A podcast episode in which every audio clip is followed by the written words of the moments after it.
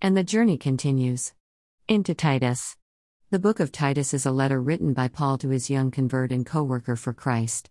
They had traveled together preaching and teaching, and when they came to Crete, Paul left Titus there to carry on the work of sharing the gospel.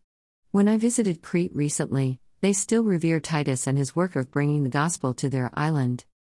Titus 2:11 14 For the grace of God has appeared, bringing salvation for all people, 12 training us to renounce ungodliness and worldly passions, and to live self-controlled, upright, and godly lives in the present age, 13 waiting for our blessed hope, the appearing of the glory of our great God and Savior Jesus Christ, 14 who gave himself for us to redeem us from all lawlessness, and to purify for himself a people for his own possession who are zealous for good works.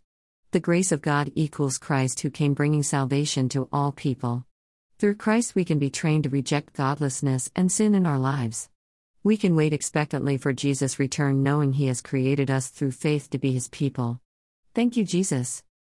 Titus 3 3 7 For we ourselves were once foolish, disobedient, led astray, slaves to various passions and pleasures, passing our days in malice and envy, hated by others and hating one another.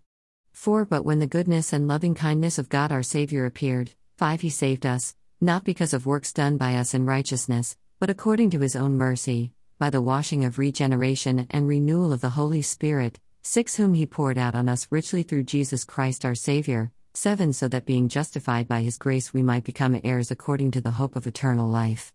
God is so good. He knew us and our sin filled nature and sent Jesus anyway to save us and clean us inside and out. Now we are renewed in Jesus, redeemed and saved to be heirs of his kingdom forever. We serve an amazing Savior and God who truly loves us. May you know that God loves you and has given you a way, through Christ, to live a life that is pleasing to Him.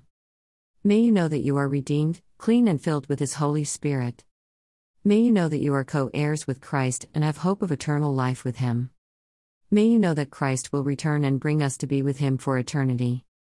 Have a blessed day filled with this knowledge. Linda.